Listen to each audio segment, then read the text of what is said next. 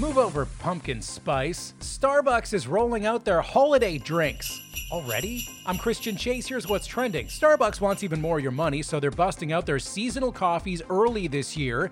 That means peppermint mocha, toasted white chocolate mocha, and Irish cream cold brew will be available on Thursday. They're also adding something called an iced sugar cookie almond milk latte whatever the heck that is. A disgraced NHL coach who's accused of assaulting a former member of the Chicago Blackhawks has had his name scratched off the Stanley Cup. Both the player and the coach were part of the Hawks championship team in 2010. The team owner asked that the name be X'd off the trophy.